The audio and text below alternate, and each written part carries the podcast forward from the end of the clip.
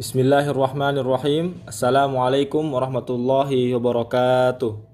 Halo semuanya, kembali lagi bersama kita di podcast Salim dan Zakaev Insya Allah pada episode kali ini kita akan melanjutkan pembahasan mengenai Haji Wada.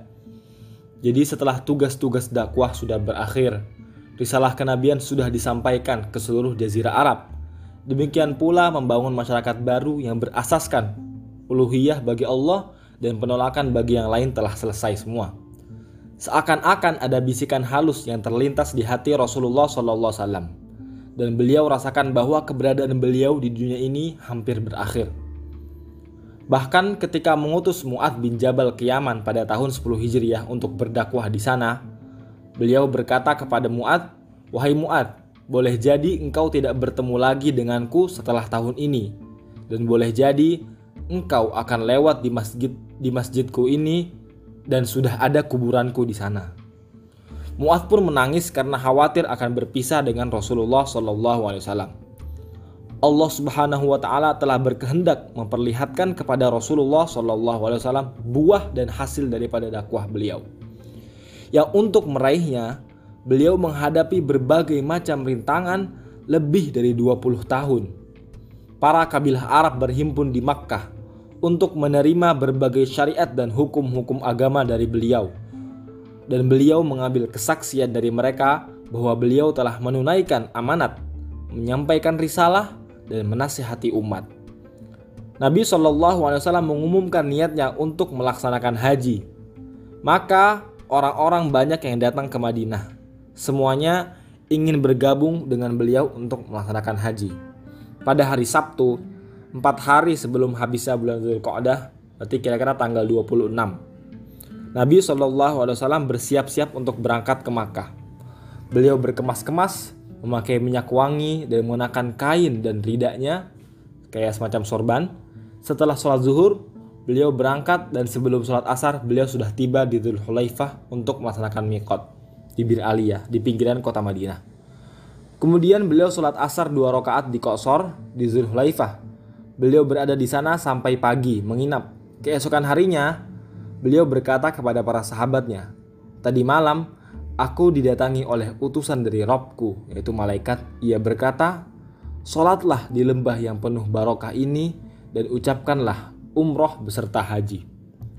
Sebelum sholat zuhur, beliau mandi untuk melaksanakan ihram.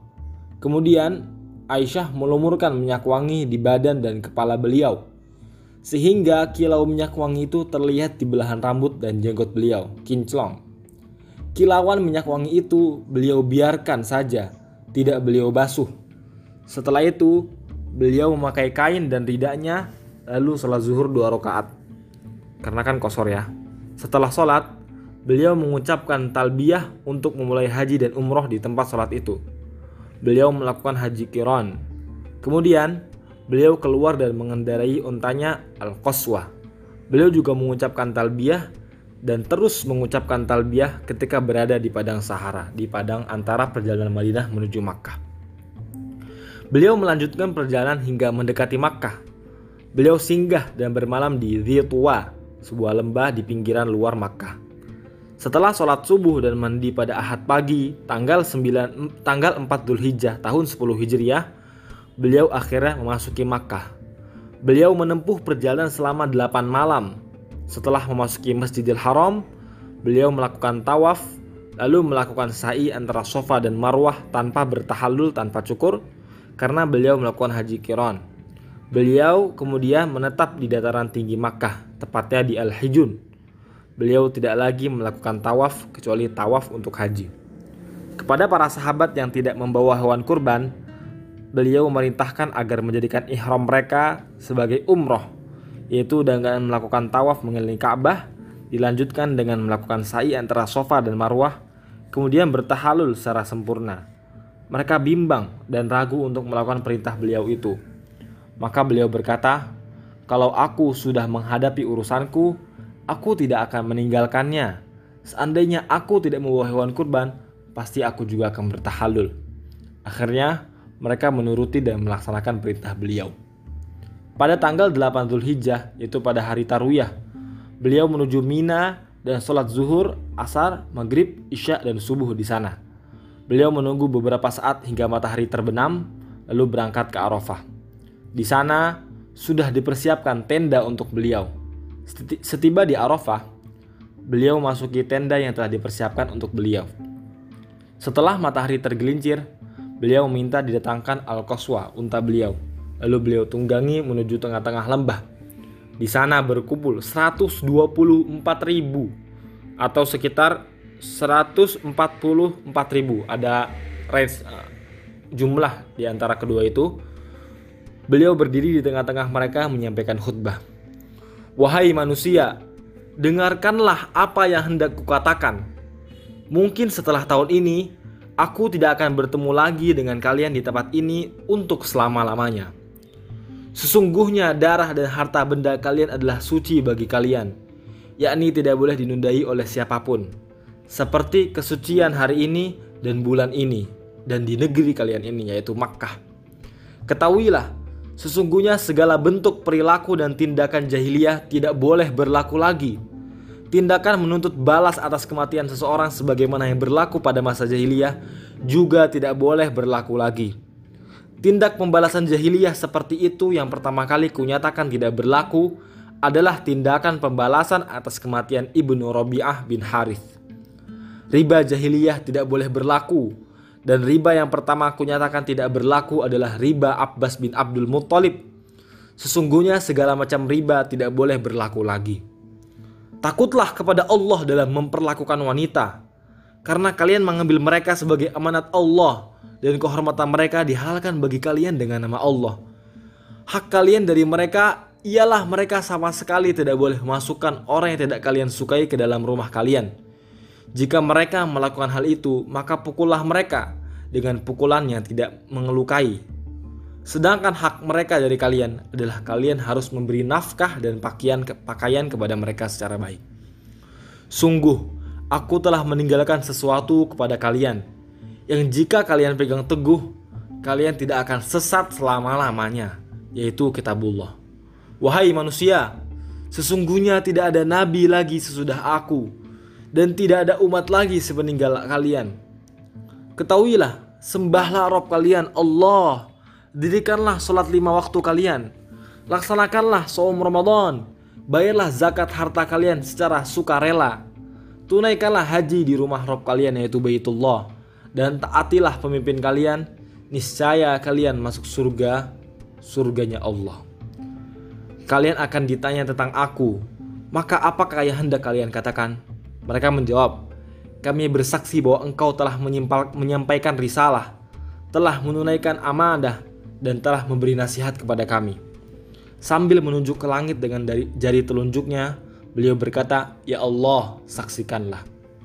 Adapun yang berseru di hadapan orang-orang untuk menirukan khutbah beliau agar didengar oleh semua orang hadir, jadi ditiru gitu, adalah Robiah bin Umayyah bin Khalaf. Setelah Nabi Shallallahu Alaihi Wasallam menyampaikan khutbah, turunlah firman Allah yang berbunyi, Al-yawma akmaltu lakum dinakum wa atmamtu alaikum ni'mati wa raditu lakumul Islam madina. Pada hari ini telah kusempurnakan untuk kamu agamamu dan telah kucukupkan nikmatku kepadamu dan telah kuridhoi Islam itu sebagai agama bagimu. Al-Maidah ayat ketiga. Ketika mendengar ayat itu, Abu Bakar menangis. Kemudian ada yang bertanya kepadanya, "Mengapa engkau menangis?" Dia menjawab, Sesungguhnya telah kesempur setelah kesempurnaan itu yang ada hanyalah kekurangan. Setelah khutbah, Bilal mengumandangkan azan dan disusul dengan ikomat. Kemudian Rasulullah SAW mengimami orang-orang melakukan sholat zuhur. Bilal mengumandangkan ikomat lagi. Lalu beliau melakukan sholat asar. Beliau tidak melakukan sholat apa pun di antara sholat zuhur dan asar. Kemudian beliau menunggang al-qaswa menuju tempat wukuf. Di sana beliau mendirumkan untanya menghadap kiblat dan memegang tali kekangnya di atas unta. Beliau tetap wukuf sampai matahari terbenam dan warna langit kekuning-kuningan menghilang sedikit. Setelah membonceng Usamah di untanya, beliau berangkat menuju Musdalifah. Di sana, beliau melakukan sholat maghrib dan isya dengan satu azan dan dua iqamat. tanpa diselingi dengan sholat apa pun di antara keduanya. Setelah itu, beliau berbaring hingga terbit fajar, lalu melakukan sholat subuh setelah dikumandangkan azan dan ikomat. Kemudian, beliau menunggang Al-Qaswa menuju Masyaril Haram. Beliau menghadap ke arah kiblat, lalu berdoa, bertakbir, bertahlil dan mengesahkan Allah Subhanahu wa taala. Sebelum matahari terbit, beliau berangkat dari Musdalifah menuju Mina. Beliau membonceng sepupunya yang masih kecil bernama Fadl bin Abbas hingga tiba di Muhassir. Beliau bergerak sedikit lalu melewati jalan tengah yang menghubungkan ke Jumroh Kubro. Setelah tiba di Jumroh yang ada di dekat pohon yaitu Jumroh Kubro, karena pada saat itu di dekatnya ada sebuah pohon dan dinamakan Jumroh Akobah. Beliau melemparnya dengan tujuh kerikil sambil bertakbir setiap kali lemparan. Kemudian beliau beranjak menuju tempat penyembelihan kurban. Beliau menyembelih 63 hewan kurban dengan tangan beliau sendiri. Kemudian beliau serahkan kepada Ali bin Abi Thalib untuk menyembelih sisanya, yaitu 37 ekor unta. Jadi semuanya 100 ekor unta. Setelah itu, beliau memerintahkan untuk mengambil sebagian daging dari setiap unta yang telah disembelih untuk dimasak. Beliau memakan daging serta meminum kuah kaldunya. Lalu, beliau menunggang Al-Qaswa menuju Makkah dan sholat zuhur di sana. Kemudian, mendatangi Bani Abdul Muttalib yang sedang mengambil air dari sumur Zam-Zam. Beliau berkata kepada mereka, Wahai Bani Abdul Muttalib, ambilkanlah air. Seandainya tidak ada orang yang hendak merebut hak kalian untuk memberi air minum kepada jamaah haji, tentu aku sudah ikut mengambil air bersama kalian. Maka mereka mengambilkan satu gayung untuk beliau, lalu beliau meminumnya. Pada hari kurban, yaitu tanggal 10 Dhul Hijjah, tepatnya waktu duha, Nabi Shallallahu Alaihi Wasallam menyampaikan khutbah lagi di atas punggung bagol. Bagol itu uh, blasteran persilangan antara kuda dengan keldai yang berwarna kelabu dan ditirukan oleh Ali agar terdengar oleh semua hadirin jadi diulangi perkataan beliau. Sementara itu, orang-orang yang ada yang ada yang berdiri dan ada yang duduk. Dalam khutbahnya kali ini, beliau mengulang sebagian isi khutbah yang telah beliau sampaikan sehari sebelumnya. Dikisahkan bahwasannya Nabi Shallallahu Alaihi Wasallam berkhutbah di hadapan kami pada hari kurban. Beliau berkata, Sesungguhnya zaman berputar seperti keadaannya pada waktu Allah menciptakan langit dan bumi. Satu tahun adalah 12 bulan. Empat bulan di antaranya adalah bulan-bulan suci, yaitu tiga bulan berturut-turut, Dhul Qa'dah, Dhul Hijjah, dan Muharram, serta bulan Rojab yang terletak di antara bulan Jumadil Akhir dan bulan Sya'ban. Beliau bertanya, bulan apa ini? Kami menjawab, Allah dan Rasulnya lebih mengetahui. Beliau diam saja hingga kami mengira beliau akan memberi nama lain. Beliau berkata, Bukankah sekarang bulan Dhul Hijjah? Benar, jawab kami. Beliau bertanya, Negeri apa ini? Kami menjawab, Allah dan Rasulnya lebih mengetahui. Beliau diam saja hingga kami mengira bahwa beliau akan memberi nama lain. Beliau berkata, Bukankah ini negeri haram? Benar, jawab kami. Beliau bertanya, hari apa ini? Kami menjawab, Allah dan Rasulnya lebih mengetahui. Beliau diam saja hingga kami mengira beliau akan memberi nama lain. Beliau berkata, Bukankah hari ini adalah hari kurban? Benar, jawab kami. Beliau berkata lagi, Sesungguhnya darah kalian, harta benda kalian, dan kehormatan kalian adalah suci atas kalian sebagaimana kesucian hari kalian ini di negeri kalian ini dan di dalam bulan kalian sekarang ini. Kalian akan menghadap Rob kalian dan dia akan bertanya kepada kalian tentang amal-amal kalian. Maka sepeninggalkan sepeninggalku nanti, janganlah kalian kembali menjadi sesat. Sebagian kalian memenggal leher sebagian yang lain. Ketahuilah apakah sudah kusampaikan semua Para hadirin menjawab, "Ya." Beliau berkata, "Ya Allah, saksikanlah orang yang hadir hendaknya menyampaikan kepada yang tidak hadir." Seringkali orang yang menerima kabar secara tidak langsung lebih mengerti daripada orang yang mendengarnya secara langsung. Di dalam riwayat yang lain disebutkan bahwa dalam khutbahnya beliau berkata, Ketahuilah, janganlah seseorang berbuat aniaya terhadap anaknya, dan janganlah seorang anak berbuat aniaya terhadap orang tuanya. Ketahuilah, sesungguhnya syaitan telah berputus asa untuk dapat disembah di negeri kalian ini untuk selama-lamanya. Namun, dia akan ditaati dalam kaitannya dengan amal-amal yang kalian remehkan. Maka dia pun merasa puas terhadap hal itu. Pada hari-hari tasyrik, beliau berada di Mina untuk melaksanakan manasik yang lain, mengajarkan syariat, berzikir kepada Allah, menegakkan sunnah-sunnah petunjuk dari milah Ibrahim, dan menghapus pengaruh-pengaruh syirik serta tanda-tandanya. Pada sebagian hari-hari tasyrik itu, beliau juga kadang berkhutbah.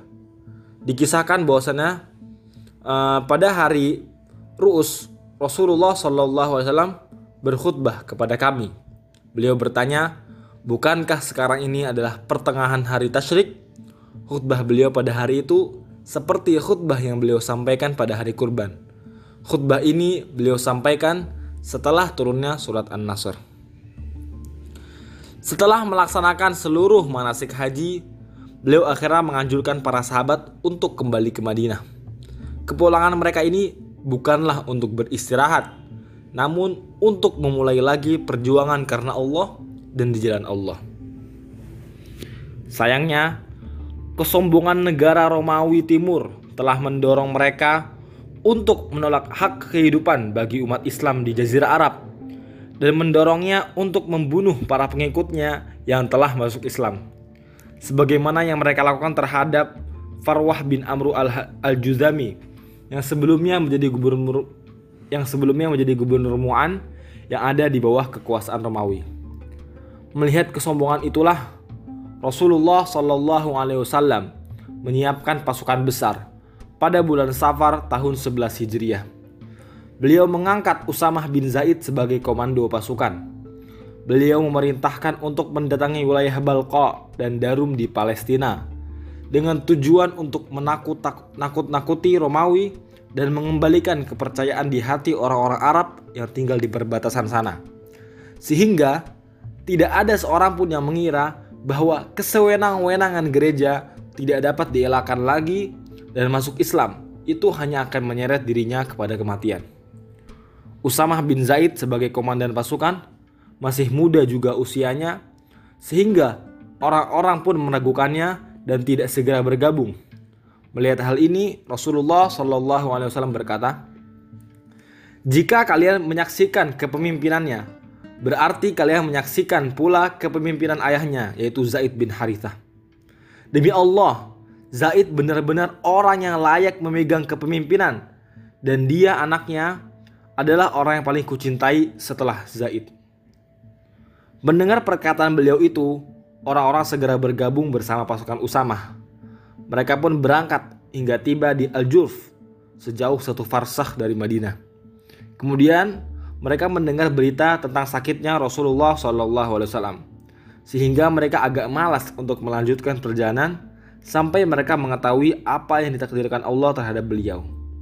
Allah telah mentakdirkan bahwa ekspedisi ini adalah ekspedisi pertama yang dilakukan oleh Khalifah Abu Bakar As-Siddiq radhiyallahu anhu. Mungkin pada episode kali ini cukup sekian. Kurang lebih mohon maaf. Barakallahu fikum. Wassalamualaikum warahmatullahi wabarakatuh. Jangan lupa nantikan episode-episode selanjutnya.